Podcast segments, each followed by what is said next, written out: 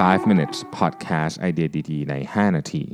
สวัสดีครับ คุณอยู่กับรวิทยานุสาหะครับ วันนี้อยากชวนคุยเรื่อง influencer นะครับ ผมไปอ่านบทความหนึ่งมาชื่อ how brands can build successful relationships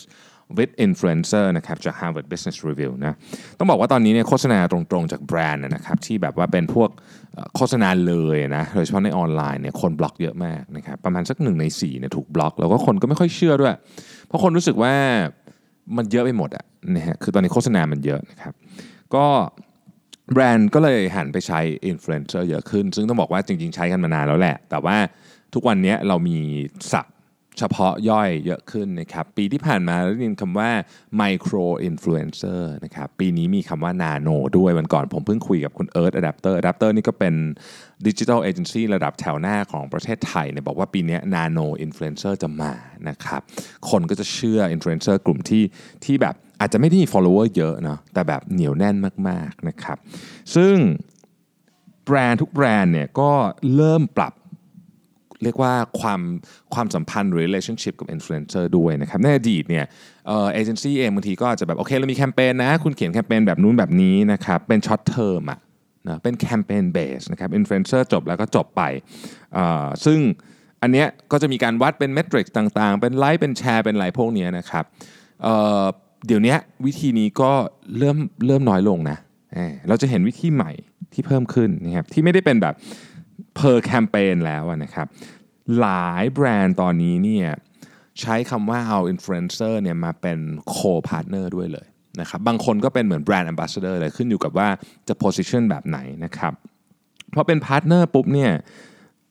วิธีการทำงานมันเปลี่ยนเนี่ยพอวิธีการทำงานมันเปลี่ยนเนี่ย ทำให้กระบวนการของการคัดเลือกอินฟลูเอนเซอร์เนี่ยจะต้องเรียกว่าต้อง personalize กับแบรนด์มากขึ้น เพราะถ้าเกิดว่าเอาอินฟลูเอนเซอร์เอาเฉพาะดูเฉพาะยอด follower อย่างเดียวเนี่ยบางทีมันมันไม่ตรงกับ target group ของแบรนด์ก็มีคือคือคนตามเยอะ แต่ว่าอาจจะไม่ใช่คนที่ถูกต้องที่แบรนด์จะใช้ไม่ได้เป็น target ลูกค้านะครับ เพราะฉะนั้นคนที่เป็น partner เนี่ยก็ก็ต้องก็ต้องมีฐานแฟนอะ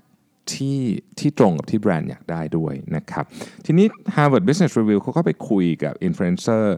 27 คนแบบเป็น in-depth interview ก็คือแบบคุยกันแบบลึกซึ้งเลยเนี่ยนะครับ ว่าเเวลาทำงานกับแบรนด์เนี่ยมีจุด concern อะไรบ้างนะครับ ก็ประเด็นแรกเนี่ยบอกว่าจริงๆเนี่ย อยากให้แบรนด์เข้าใจในมุมของอินฟลูเอนเซอร์ว่าแต่ละคนมีวิธีการหรือมีสไตล์ที่แตกต่างกันออกไปเนาะไม่ว่าจะเป็นการทำคอนเทนต์ประเภทไหนก็ตามนะครับ อยากให้เข้าใจว่าแฟนๆของของอินฟลูเอนเซอร์ท่านนั้นน่ะ expect สไตล์ของการทำคอนเทนต์แบบนั้น เพราะฉะนั้นมันต้องมันต้องมีจุดที่พอดี คือไม่ใช่ว่าแบบโอเคแบรนด์อยากจะได้แบบนี้เสร็จแล้วปุ๊บเราก็ทำบอกแบบเป๊ะๆมาอย่างเงี้ยนะครับอันนั้นมันเป็นเหมือนเหมือนแค่เป็น outlet เฉยๆเหมือนเหมือนอินฟลูเอนเซอร์เป็น advertising outlet หนึ่ง เหมือนเหมือนเป็นแบบทีวีโทรทัศน์แบบนั้นน่ะซึ่งในความเป็นจริงอินฟลูเอนเซอร์ไม่ใช่ advertising outlet นะครับแต่ว่าควรจะทำงานเป็นลักษณะเป็นเป็นแบรนด์ strategy ร่วมกันมากกว่า ก็คือเหมือนกับว่ามันต้องมา craft คอนเทนต์ด้วยกันนะไม่ใช่ว่าเอาคอนเทนต์มาแล้วก็ให้โยนใส่ทำเลยแบบนี้นะครับยังมีแบรนด์หนึ่งคือ ASOS นะครับ ASOS นี่มีอินฟลูเอนเซอร์เป็น core เลยนะของของ Marketing Strategy เขาก็ทำงานร่วมกับอินฟลูเอนเซอร์เป็นแบบ long term อะคือไม่ได้ทำกันแค่แคมเปญเดียวแต่รันกันไปเรื่อยๆนะครับมีแคมเปญที่ทำกันปีหนึ่งอาจจะมีกัน 4-5 แคมเปญอะไรแบบนี้แล้วก็มีตัวอินฟลูเอนเซอร์เนี่ยเป็นคล้ายๆกับเกือบเกือบจะเป็นแบรนด์ ambassador เลยนะครับ L'Oreal ก็เป็นก็ใช้แบบนี้เหมือนกันนะครับเรียกว่า Beauty Squad นะก็จะมี L'Oreal จะใช้คนแบบ top rank นิดหนึ่งเป็นแบบเเบอร์ใหญ่หน่อยนะครับก็ก็เป็นก็ทำงานกันเป็นลักษณะของ ambassador เหมือนกันนะครับการใช้ influencer เนี่ยมันเป็น highly customized communication ความหมายก็คือว่าเขา customize กลุ่มแฟนเขาอะนะฮะเพราะฉะนั้นมันไม่ใช่การ ไม่ไม่ใช่การใช้ช่องทางของเขา ไม่ใช่การใช้ YouTube Channel ของเขา หรือว่า Facebook Page ของเขา หรือว่า Instagram ของเขา หรือว่า Twitter Account ของเขา เพื่อที่จะส่งเหมือนกับ broadcast message ของแบรนด์อะแบบนั้นนะไม่ค่อยเวิร์กนะครับที่เวิร์กก็คือต้องต้องให้เขา craft เอง ผมเนี่ยในฐานะที่เป็นทั้งสองข้างนะเป็นแบรนด์ด้วยเป็นคนที่มีคนมาจ้างให้ทำโฆษณาให้ด้วยเนี่ยผมก็จะพูดเสมอว่าโอเคผมผมเข้าใจว่าคนคนฟังคนอ่าน ผมอยากจะเห็นอะไร เพราะฉะนั้นขอโอกาสให้ผมได้ได้เขียนในมุมที่ที่ที่ผมอยากเขียนที่ผมรู้ว่าเขียนแล้วคนเขาจะอ่านนะครับอีก point หนึ่งก็คือว่าถ้านี้เป็นโฆษณาต้องบอกเป็นโฆษณานะ point นี้ point เรื่องนี้สำคัญมากนะฮะปกติผมจะจั่วหัวขึ้นก่อนเลยว่าอันนี้คือโฆษณาเพราะถ้าเกิดไม่ไม่บอกแล้วแบบเนียนเนี่ย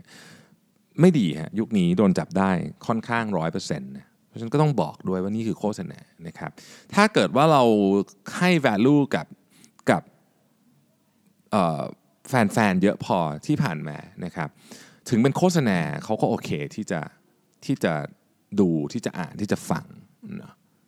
นะครับก็อันนี้ก็เป็นไอเดียเนาะจากคนที่ทำคอนเทนต์ถือว่าเป็นหนึ่งในคนที่เป็น content generator ทีนี้ต้องบอกว่าทีมอินฟลูเอนเซอร์อย่างกลับกลับมาเรื่องอินฟลูเอนเซอร์ของเราแล้วออรเนี่ย ฐานแฟนที่มาจากอินฟลูเอนเซอร์นี่โตขึ้นเยอะมากนะครับ เฉพาะ